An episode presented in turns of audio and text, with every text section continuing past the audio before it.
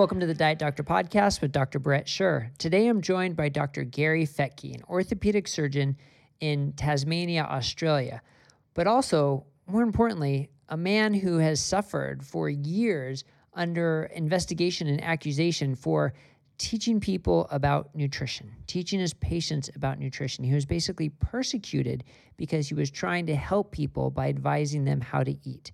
And he was effectively silenced for years, but now has been exonerated and has uh, it has fueled him just to teach people more about not only his his struggles and what what what he went through, but it's helped him uncover a lot of the uh, influences behind what we're told or how we're told to eat. And the influences run deep with industry and religion. And it's really surprising. Sometimes it, it, it reads like a, a uh, suspense novel or a, a, fiction movie to, to really keep you on the edge of your seat and um, with conspiracy theories. But as he and his wife Belinda have, have shown and talked about many times, it's there. It's in in writing. It's in documents that they've uncovered, and it's it's a little scary. But at the same time, the message is that we have to open our eyes. We have to be aware of outside influence, and we have to question uh, the status quo. And that's how we move forward, and that's how we learn. Um, as part of his work, he's written a book, uh, Inversion One Man's Answer for World Peace and Global Health. So, as you can see by that title, quite ambitious. Um, but he's well on his way to helping us understand this and giving us the path of how we need to see things a little bit differently um, and understand the influence put upon us. So, hopefully, this will be an, a very eye opening and enjoyable interview with Dr. Gary Fettke. Dr. Gary Fettke, thank you so much for joining me today on the Diet Doctor podcast. Delight Bret.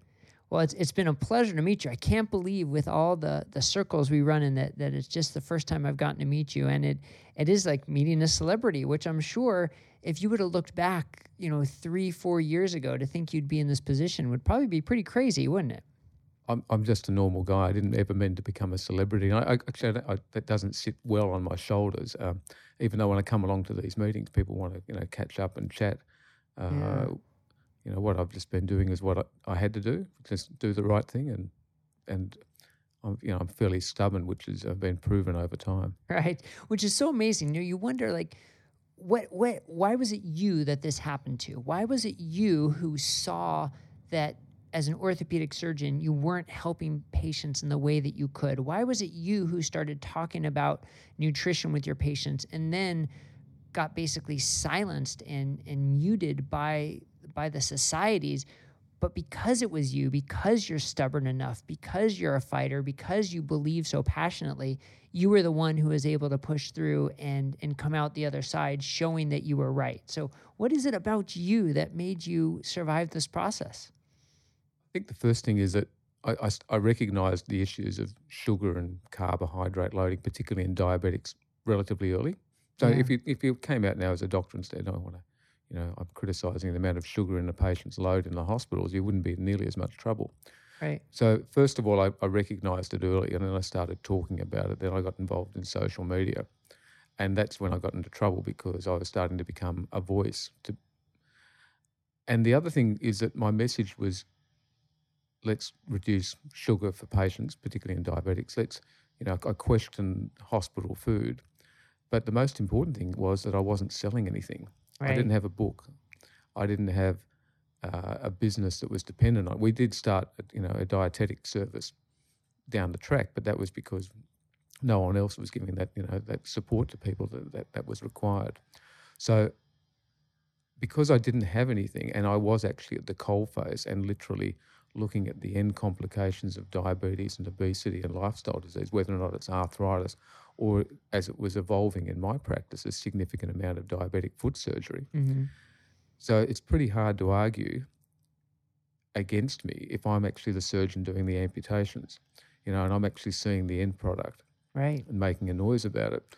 So that, as it turns out, the cereal industry, the Dietitians Association of Australia, I think found me as a threat because a I actually had an answer for the problem, but b it was actually counteracting or you know, completely the opposite of what they were promoting.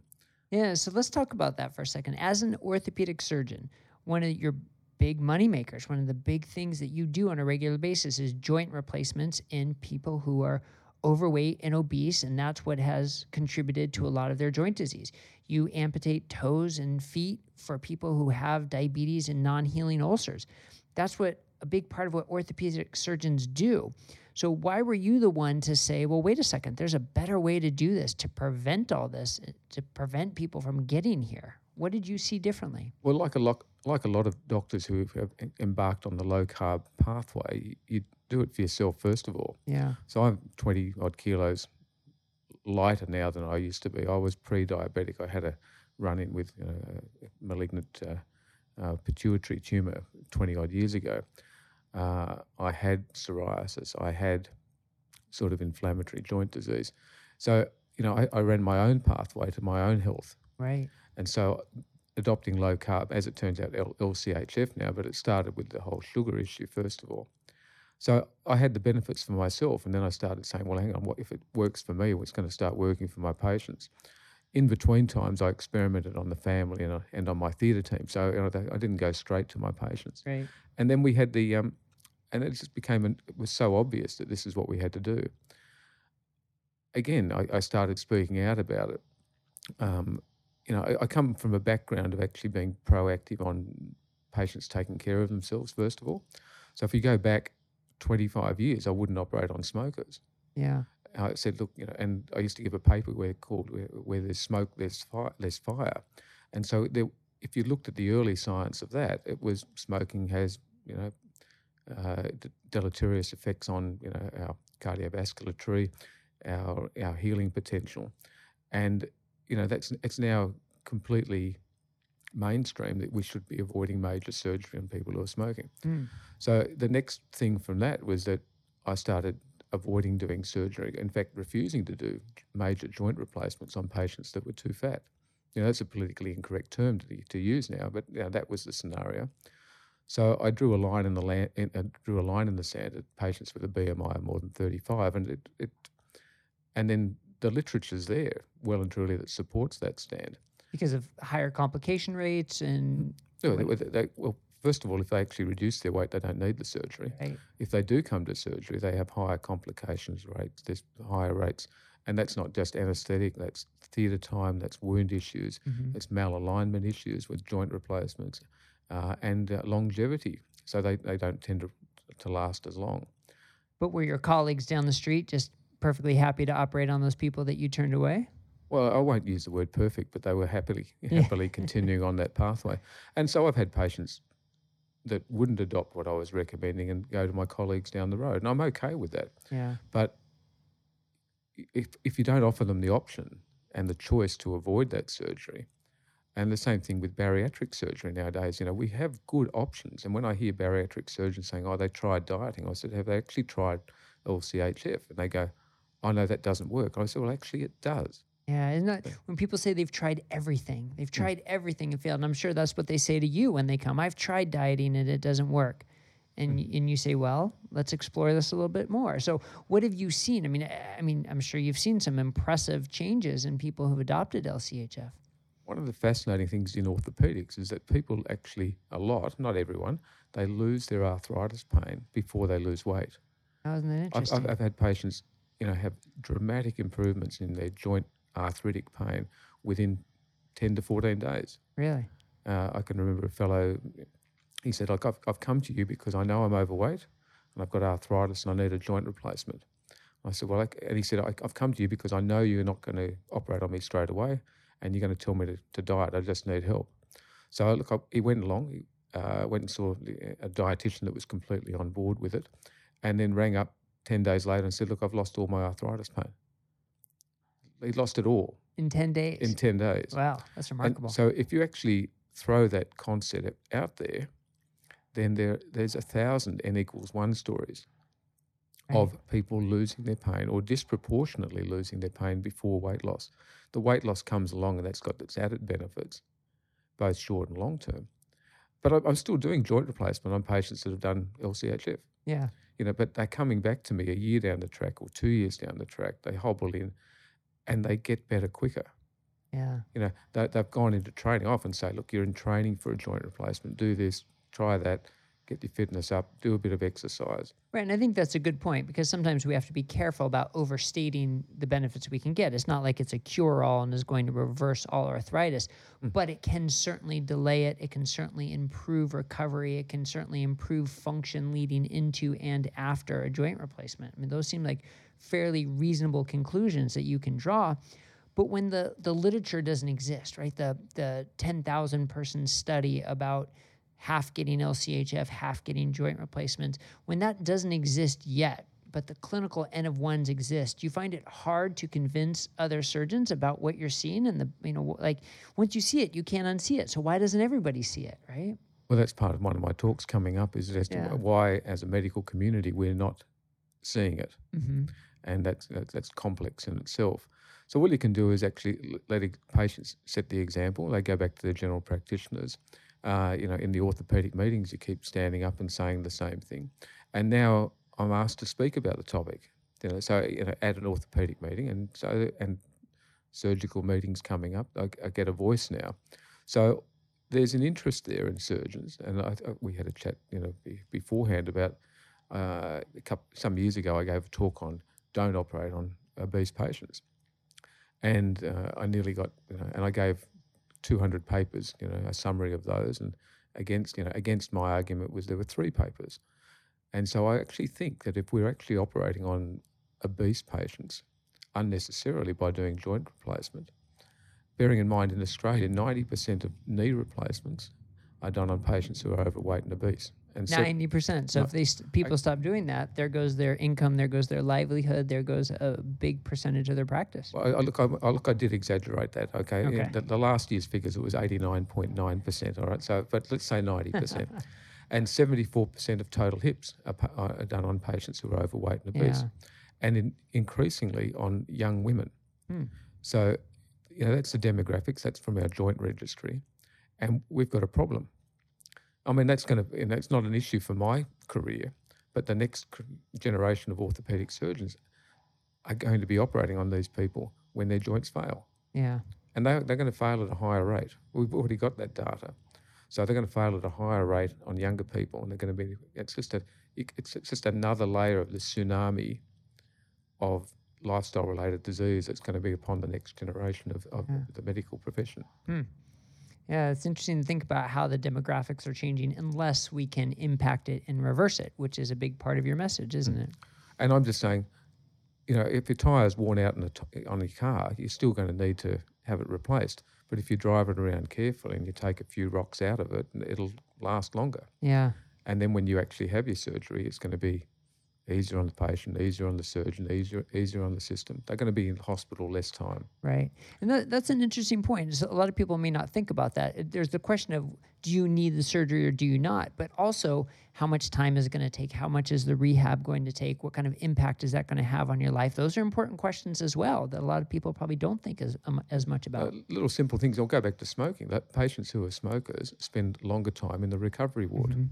The same thing actually goes with obese patients. Yeah. They, they've longer times to, for the anaesthetic, uh, longer recovery times, much heavier nursing problems in the hospitals, staffing problems. You've got to have extra staff on board to, to move them around. Right. Then you've got higher workers' compensation rates because of people getting back injuries. It's a snowball effect, isn't it?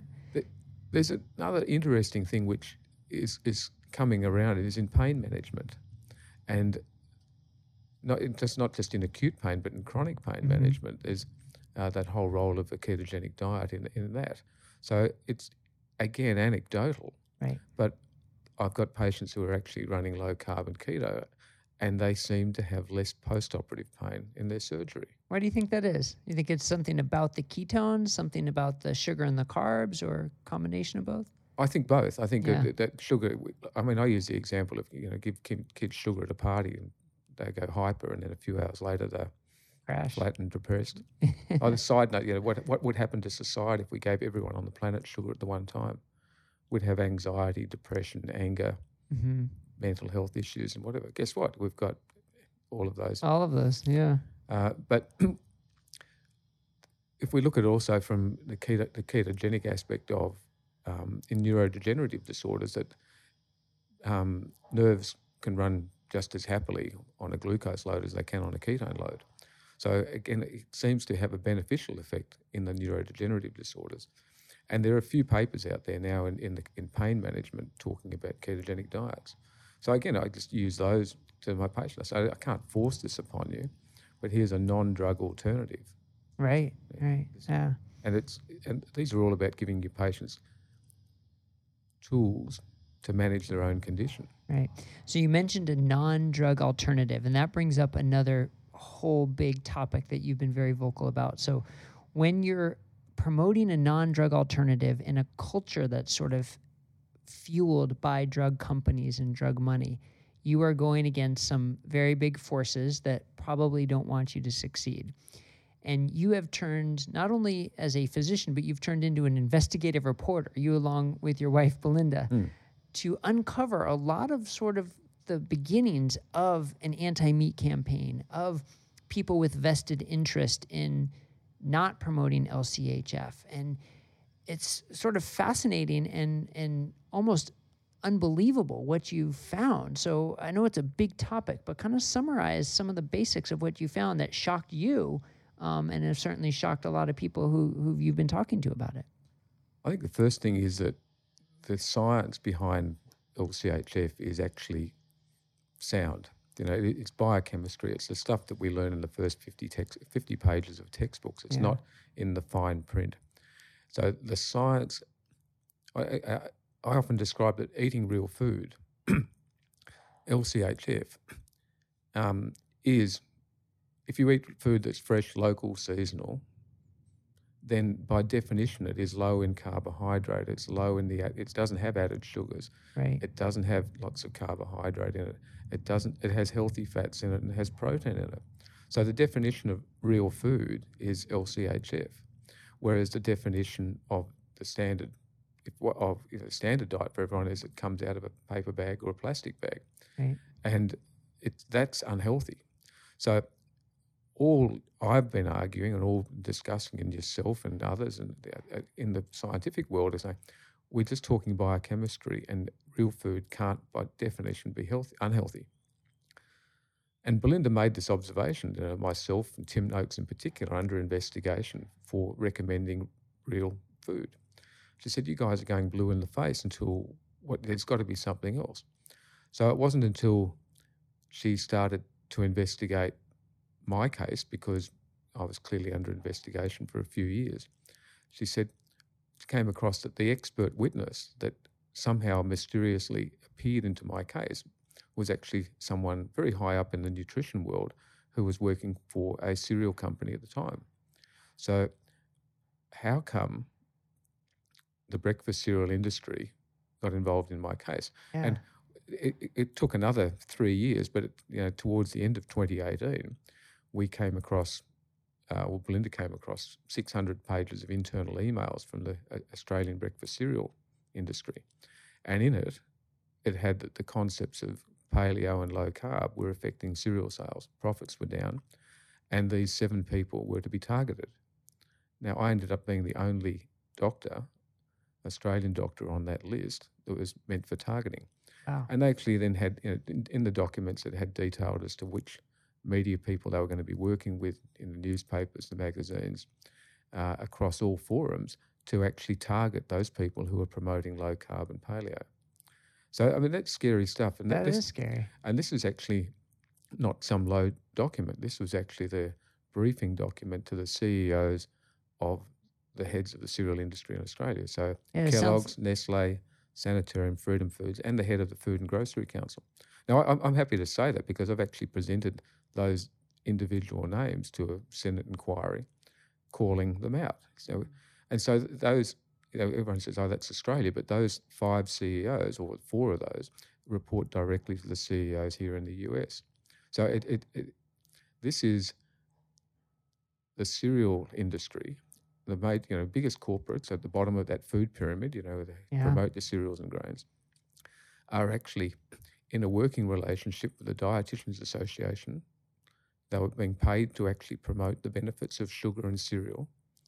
And the Dietitians Association in Australia, just like here in the US, are the ones that effectively write the dietary guidelines. So here we've got the cereal industry directly paying the Dietitians Association not only to be involved in targeting of those voices against it, you know, talking preventative health, but they're also the ones writing the dietary guidelines. So if you think that that started opening Pandora's box, now re- realize that took some years to work out. Right. But along the way, Belinda's investigation um, has completely uncovered and we're effectively unraveling what's happened with my education, the, your education, uh, and the future of health education for the you know of for along nutrition lines.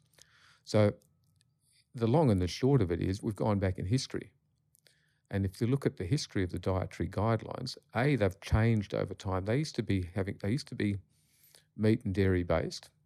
And over the last hundred years, the dietary guidelines in Western society have become cereal based, anti meat, anti dairy, and rapidly approaching vegetarian and vegan. Right. So the way people ate, I mean, sort of before there were guidelines, the way Mm. people ate was very heavy based in meat and low in, in grains. Even the early 20th century ones Yeah. was meat and dairy based. Right. But as it's evolved in uh, 1972, saw the uh, the McGovern report, and in 1992 was actually the, the full-on food pyramid. Uh, and now we're sort of seeing the my plate here in the US, but effectively it's again I'll come back cereal-based, anti-meat, anti-dairy, a- approaching vegan, vegetarian. Right.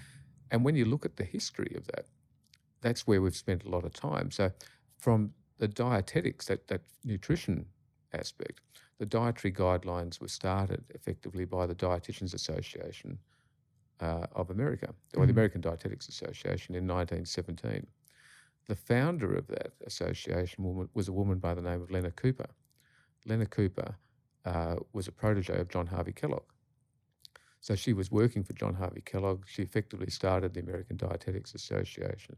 She then wrote the textbooks for the next 30 years for dietetics, which formed the basis of dietetics and nutrition Yeah. for the world. For the, the model, a first of all, the model of the Dietetics Association, as well as the textbooks, became that for not only the US but for Canada, the United Kingdom, Australia, South Africa, New Zealand. So the, the, the Western organisations all followed suit, and effectively the cereal industry was right there at the beginning. Yeah, we like to think that this was altruistic and just trying to benefit society and tell them the best way to be healthy. But once you have industry involved, you can't assume it's altruistic anymore. And why should an industry be involved? There's no reason industry should, with with um, with a bias and with a vested interest, should be involved in telling people what to eat. But somehow, the two got combined very early and have never really separated. Well, they haven't separated at all. Yeah. And of greater concern is that the the the basis of cereal isn't uh, uh, grounded in science. It's actually grounded in ideology. Right. So that's the other risky part. Not only is it industry, but now we're bringing in religion and ideology.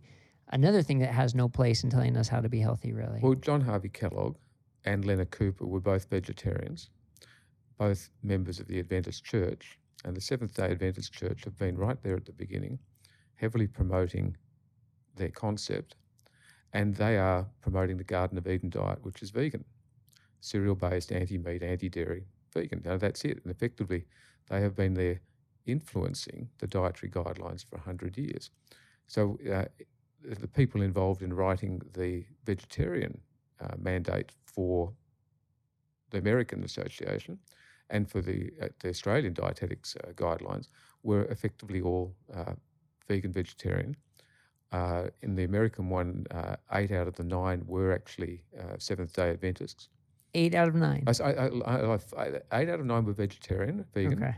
Five of the nine were Adventists, and the other person who was neither uh, vegan nor vegetarian nor Adventist uh, was working for uh, the processed food industry. Wow. So we, here we've got major influence at the highest levels, which has actually come from religious ideology. And the ideology, look, they're, they're well intentioned. I've got no problem. I mean, this is not anti religion. It's just if you've got a belief, then I'm very happy for you to have that belief. However, make it grounded. But if you want to start promoting that and influencing that for all population, make certain it's grounded on science and not an ideology for salvation. But that's what's so interesting is that the narrative has changed, right? Because they can't say it's because of religion and because it's for salvation. So, because a lot of people aren't going to be open to that message. So the message has sort of changed. Now it's the, or it was health, then it was environment, and then it's ethics. So the narrative keeps changing. But I guess one of the points that you're saying, it still all comes from that ideological backbone. Is that right? The, the, they are not so much pro cereal as they are anti meat. Anti meat. That, right. That's the basis of, of uh, Ellen G. White's uh, prophecies and her, her, her, belief is that meat is is you know one of the uh, if you consume meat, then that is as close to demonizing yourself as you can possibly do, and that you will not get salvation if you do that. And that's a that's a background. It's a back. Well, I shouldn't use the word backbone of, of, of their belief system. So the terms meat causes violence, meat causes masturbation, meat causes cancer. Those terms are coming around in the early, you know, the late 19th century, the 1860s, 1870s. The meat causes um, uh, heart disease uh, came up in the 1900s. You know, essentially, we, we worked out that meat doesn't cause masturbation and meat uh, uh, doesn't really cause violence. So those messages are late 19th century ones. So then we got the next message is, you know, meat causes cancer, which has continued to come along. And with you know, if you look at the data, that's very poor association data for a couple of rare, you know, a couple of cancers with low um, relative risk ratios, right. but nonetheless get over marketed. And so that narrative of fat causes heart disease is actually part of the meat causes heart disease. It's whatever they can use to try and travel that path. So we've now moved on to back to meat causes cancer, and now the latest cause is meat causes environmental harm. Mm-hmm. It's all complete and utter nonsense. But you've got to realise it's got to, it's, it, the backing of this is coming from a religious ideology for salvation, not for health. Yeah, but since we don't hear much, I mean, aside from when you and Belinda started talking about it, nobody was bringing this up about religious salvation. So people, I think a lot of people probably say, ah, that's not true anymore. I mean, now it's more just maybe industry and people promoting the environment, but but it sounds like you would argue no, the, the well, ideological I'll, I'll, process is still there strongly. I'll, I'll argue both. Yeah. Um, first of all, the Seventh day Adventist Church has been on this bandwagon for a long time. People go, oh, they're only a small group, but they are the second biggest educator in the world after the Catholic Church. They're massive. They, they, they, they're, uh, they, the number of schools, they uh, just off the top of my head, it's 1,400 schools, you know, a couple of hundred, uh, it's a hundred universities around the world. Oh. They, they've got an enormous amount of funding. Uh, just in you know, the US, they've got 28 hospitals in Florida alone. They run 28 hospitals 28 hospitals. in Florida alone. Yes. Wow. That's and so they have this ongoing message coming through. Yeah. The other big issue is that um, they spend a lot of time in the developing world uh, on missionary work and promoting uh, their message, their health message, and they use that as the entering wedge of the church. So they're not coming along saying, We're going to give you salvation, we're going to give you health. Right. Come away around to our way of eating, which is their big promotional one, there's a thing called the CHIP program, and it's being introduced in uh, countries like Fiji is just adopting it as an entire country. I mean, it's the Polynesians, the last thing they need is more cereals and grains with their obesity and diabetes mm. epidemic. But it's also being introduced in the US via insurance companies. CHIP program is, is being adopted, and it's effectively a vegan program with a background of religious ideology to use as an entering wedge into the church.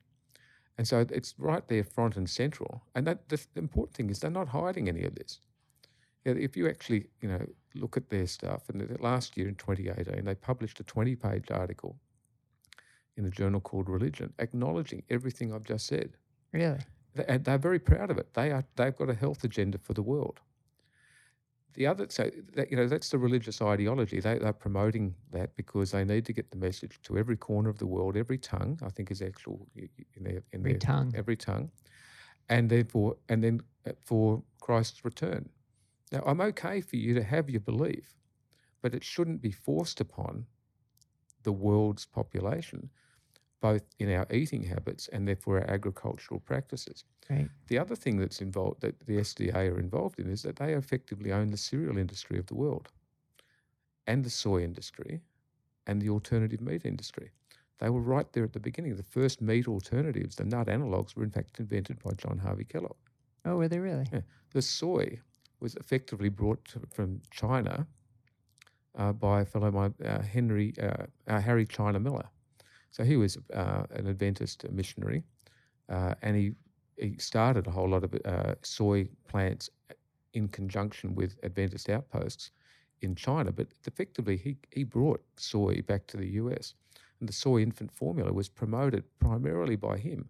And now we see soy and infant formula you know, every day on every every supermarket shelf. You've got to realise that they were there at the beginning, mm.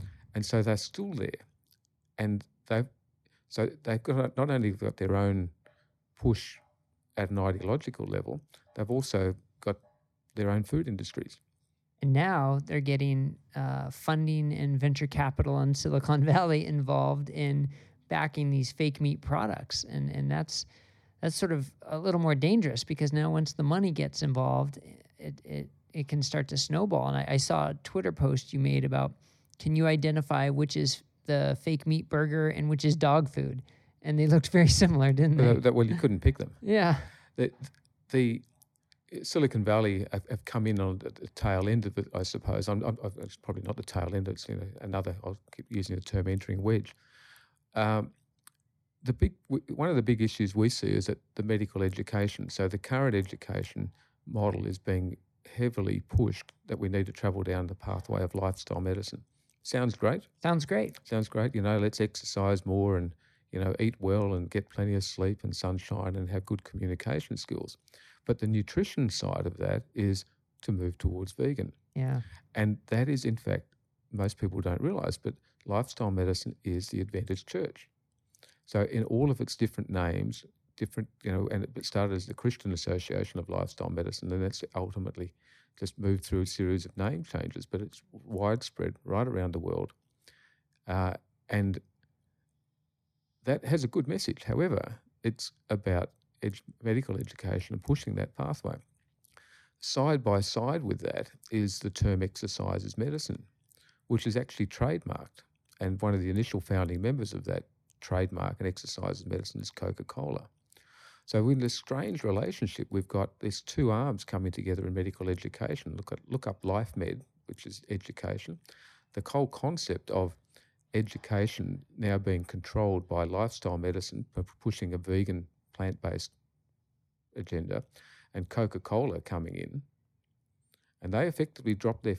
You know, they started becoming involved with lifestyle medicine in 2010 started coming into significant relationships 2012 and then the funding pedal was pressed 2014 mm.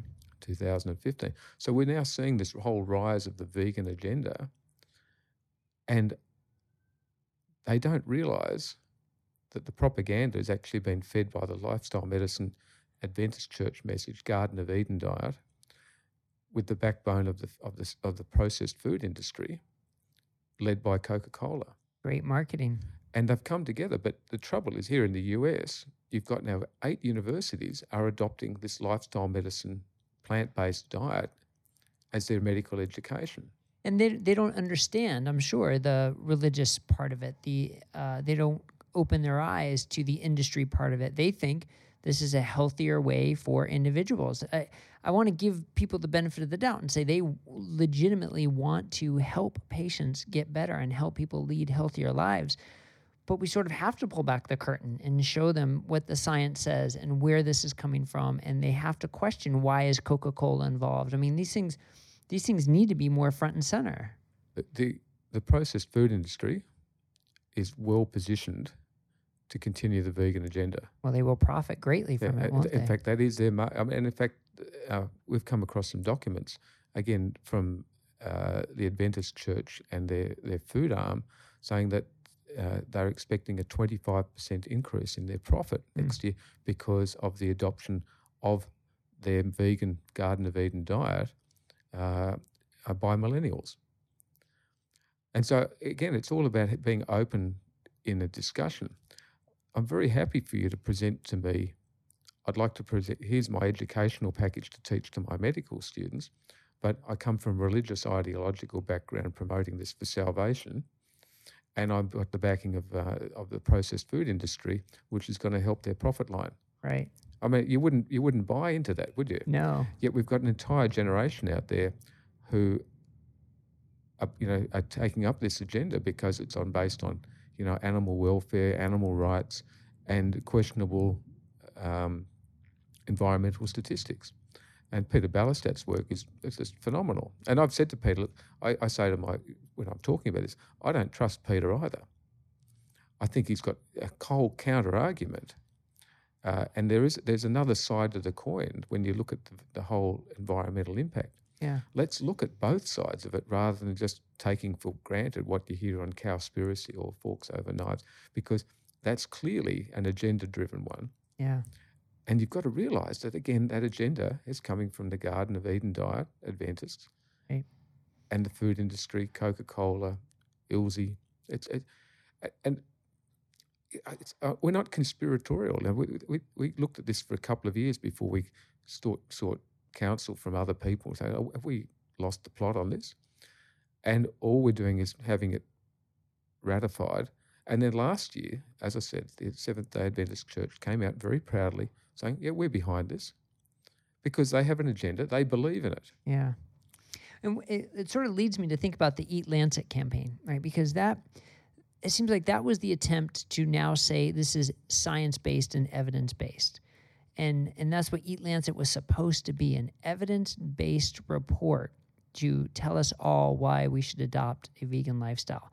But when you dissect it, you can see the evidence isn't there. Their recommendations are not based on on high level quality of evidence. So if anything, I would hope that would hurt their mission more once people realize that it was basically a, a well funded media campaign that wasn't based in in science, but yet I don't think that message is is getting out there. But the the the message that's being propagated more is look look at this evidence based approach now to being vegan. Um, and that seems pretty problematic when you start to distort what the evidence says. Oh, look, um, scientific evidence is uh, thrown out the window, I think, nowadays. Uh, Yeah. It's completely and utterly biased. Eat Lancet had significant funding behind it from the food industry and the pharmaceutical industry, massive funding. Yeah, why would pharmaceutical industry be involved there? That, that again, that makes no sense. Except they're going to profit from it, but they should have no seat at the table there. None whatsoever. And it's disappointing to see that Lancet actually published it in the first place because it didn't require a lot of review of the articles to realise they were poorly, they, they, they were just poor articles. Yeah, They're very biased. I think it's almost you know worth taking another step backwards. The Adventist health studies, which have quoted over and over of the benefits of vegan vegetarian, uh, were flawed.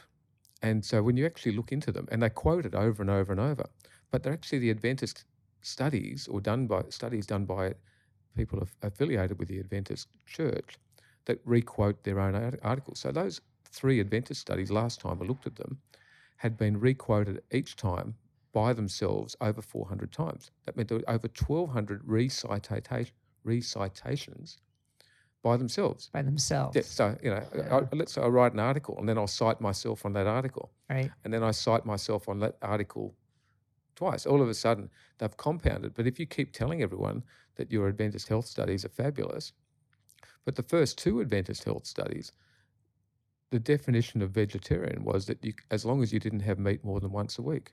Yeah. And the definition of vegan was that as long as you didn't have meat more than once a month. So when people say they were perfectly healthy on a vegan diet or a vegetarian diet, Yeah. you don't realize that still involves some meat by those hmm. definitions. And when you actually dissect those studies and have a good look at them, there are other studies showing that other populations, not just Adventists, actually outlive them. Yeah. So, and, and they, you know, right through to quoting the, uh, the blue zones in Okinawa. Um, I've actually gotten back to those Okinawan articles, and they're actually eating pork. They're eating pork. And Yeah, Sardinia is, has the Sardinia pig, and the, the they're goat farmers, and I mean, there's a there's a lot there that didn't come up in the blue zone. There's so- a lot of meat that's actually out there, and I'm, I'm all for having community and spirituality, and togetherness, and sunlight, and exercise, and rest. Right. and living by the seasons and sleeping by the by the by the sun. But don't tell me it's because you've got a plant-based diet when the other variables are just so important. And particularly when that plant-based diet's been supplemented with meat. Right. Yeah. D- does it seem like just too daunting though too overwhelming that there's too much behind this mission now too much behind the push that it's like we're fighting a losing battle or do you think there's something we can do to show people to open their eyes to where this is coming from and help them see the other side of the equation Well, that's why we're having a chat today. right Because if we both thought it was hopeless, we'd, we would have stopped. Um, I have children. We've got a grandson. You know, we we this is uh, my future's already determined, but but his is his isn't. And uh, some of uh, the people listening or watching might have seen that Pixar movie Wall-E, mm-hmm.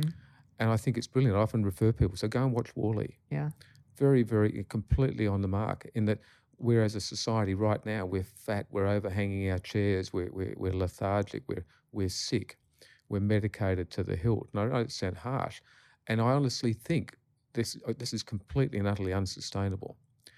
And we're about to come over a precipice. You know, it's not going to be a social decline. It's going to be a social cliff. We're going to go over. It's going to be really ugly in the next ten years.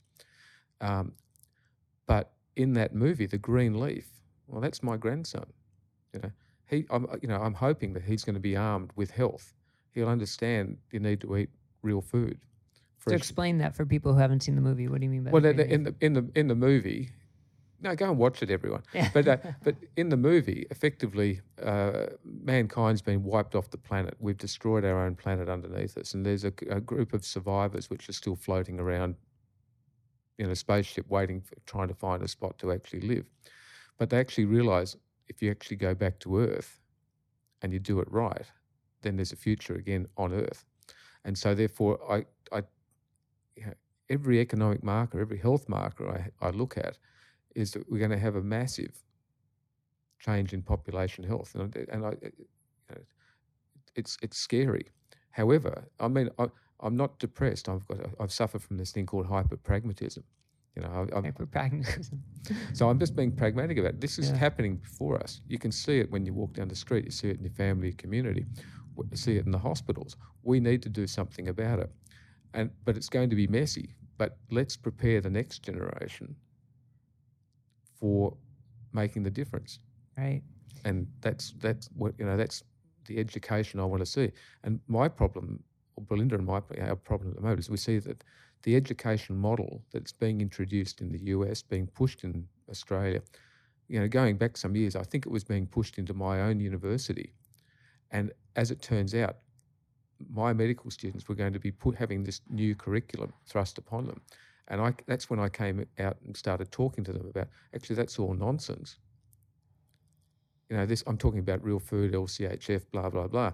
I didn't realize I'd actually trodden on a hornet's nest in my own hospital to my own students, but they were the group that were having this new experimental teaching upon them. right That's all gone by the wayside, but I, I think that's part of why I got into trouble because I actually, you weren't just affecting patients you were influencing the next generation of physicians and industry is going to see that as a big problem that they need to squash but, but where we are now is this. So we, you know, have we quashed Eat Lancet? Has it been questioned? Yes, but that's only their first phase. That's you know, it's not even the first phase. It's going to keep coming. It's up to everyone to start calling out. So let's call out the science. Let's see who's behind it, who's pushing it, Right. because we've seen the results of the last major dietary change intervention in public health policy, and that was the introduction of the low-fat, high-carbohydrate diet. We've had that social experiment for the last 40 years, 50 years. The next thing which is being pushed literally down our throats is the plant-based vegan diet, anti-meat, pro-cereal, right as Belinda says, with a side of Coke.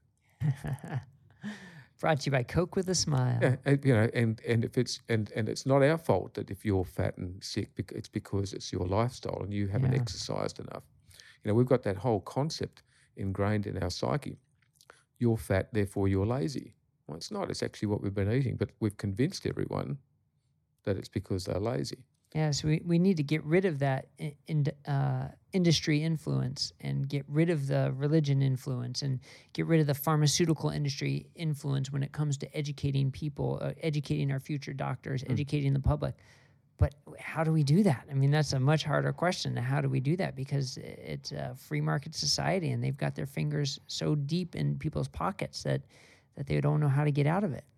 And, and if you stand up against them, you get into trouble. Yeah. You know, because I, I, I refused to follow the guidelines. You know, my patients in hospital with diabetes, out of control, we were being given three serves of ice cream per day. And I said, this is ridiculous. And then I was told, they're the guidelines. Yeah. That's sort of the beginning of my journey against the system. I said, well, Right. the guidelines are wrong then. And they said, no, they're the guidelines. We can't change them. We have to do as we're told. And I said, okay, I'm going to try and change the guidelines. So what do we do? Well, we, we stand up. You start questioning. You know, Yeah. one of the problems in medicine is we're educated on this read, repeat, reward concept. It does not suit us as trainees and as doctors to read something and then question it because then you get into trouble and then you're reported to the medical board because you're you know you're saying I can't I can't recommend ice cream to my patients with, because and that's literally what happened. I got reported because I said this is ridiculous. Stop serving my patients ice cream. And that, that's such an important point, just the the read, repeat, reward. Because how are other industries educated? How are engineers taught? They're taught to question everything, to analyze things from different sides, to to try and find why one solution is wrong. You know, and, and in medicine, we're not taught that, are we? We're not taught to be critical thinkers like that. Well, I- but we we used to be until 1910. Yeah. What Uh, happened in 1910? 1910 was the introduction of the Flexner report. So, you, before 1910, we had a much more holistic approach to medicine. And um, in 1910, uh, Rockefeller of oil and Carnegie of, uh, of steel commissioned uh, Abraham Flexner to co- do the Flexner report, which was to actually look at medical education. Yeah. And it became a two way fight at, almost at that time between uh, William Osler, who is one of the fathers of medicine, um, who believed that we should be not medicating our patients. We should be bedside teachers and bedside carers. And he was very much against the experimental and drug model. Again, and but Flexner came in with this agenda to actually change medical education. It's a fascinating story. And ultimately, uh, the Flexner report won through, big money won out, Mm. and the model of edu- medical education became one of that let's laboratory test and medicate. We stopped the bedside caring, we stopped the holistic interactions. I wouldn't stop them completely, But certainly minimize them. we them. minimised it. And out of that model, because then Rockefeller came along and supported those institutions that actually adopted the model, 50 medical schools around uh, the US and Canada were closed in the subsequent years. And those ones that remained effectively adopted that model. And that was to medicate and to test. And along with that, which was a, a, a burgeoning time for the pharmaceutical industry, the development of multiple drugs was the birth of the modern pharmaceutical industry. And so, therefore, all around 1910 to 1917, we had the birth of the pharmaceutical industry. We had the birth of nutrition science, which is not science at all. It's about palatability, marketability, shelf life, profit. But we had the two that came together. And so I call that generational education. So for, since 1910, 1917, we've had the pharmaceutical industry educating us on what how to treat our patients. We've had the food industry telling us or educating us, I'll use a softer term, on what to f- eat, eat. And we've lost the ability to think because they then develop the guidelines. The guidelines say stick within these parameters, but the guidelines at the best only are useful for the median group. Let's say one standard deviation, two thirds of the population. That leaves a third of the population out to the side, which the guidelines don't fit. Hmm. But you, as a medico, have to prescribe according to the guidelines for the median group. That means potentially we're doing harm to at least a third of the population. Well, and you could even reverse that and say if the guidelines were designed for healthy people, and then now our society is two thirds unhealthy. Mm. So you can sort of flip that on your head in terms of who that represents. But I, think that's such an important take home lesson. Whether whether people can take home from this discussion that you know we should not be vegan and we should eat meat, or um, you know whether it's healthy or environmentally sound, the most important lesson is question what you're told, question the norm, question the guidelines because of because the people who who've put those out haven't questioned the influences. We need to do that. And e- whether you agree or not, you you have to at least ask the questions. And if you then ask the questions and still agree with them, that's fine. You've done your own due diligence. But we can't just accept things on face value. Um, we can't do that anymore because the, role of industry, the role of money, the role of religion is too deeply rooted. That's what you have, and Belinda have taught me that the, those roots go so deep that we we just have to start asking the questions and never stop asking the questions. I think that's the most important lesson. Well, the gener- generational education is you don't you don't question your teachers, nor did they, if they, and if they didn't te- question their teachers before them, that's what that's where we're at now. We've just been scared and afraid to question our teachers. And you know, you, you're absolutely right. Question. So if you if your doctor asks you, and says, "I'd like, I want you to take this medication," don't be afraid to say why. Right.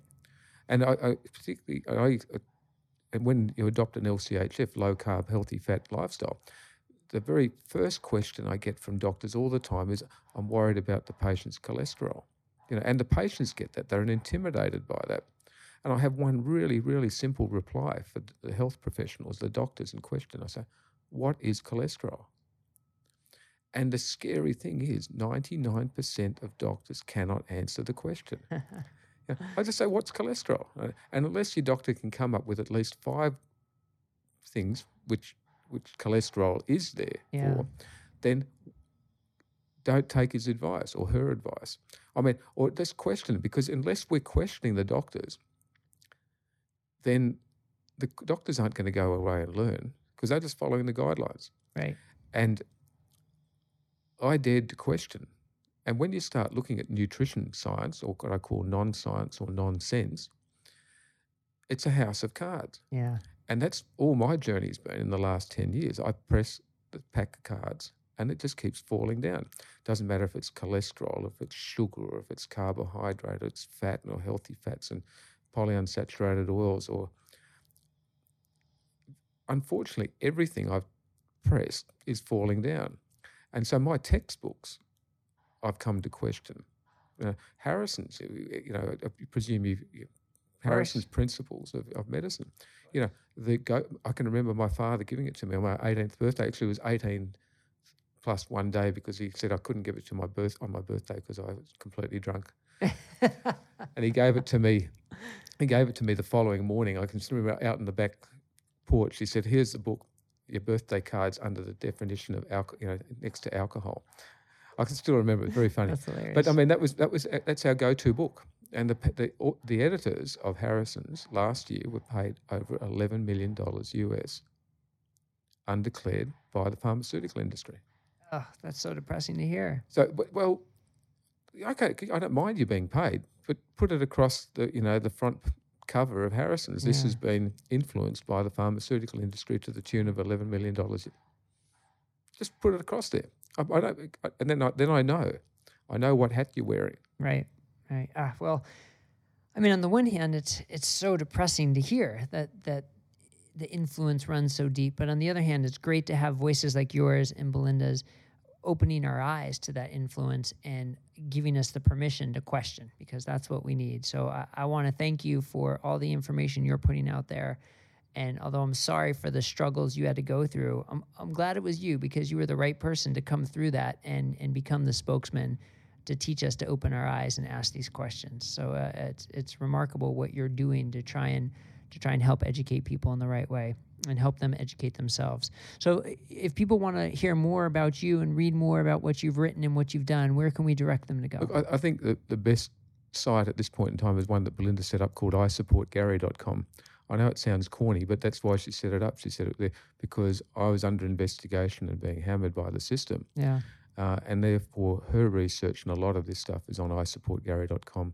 I'm on Twitter. Belinda's on Twitter. We're still on Facebook. Um, uh, that says Belinda Fettke, no fructose. That was changed from Gary Fettke, no fructose in the midst of all the health, medical uh, um, uh, medical board investigations.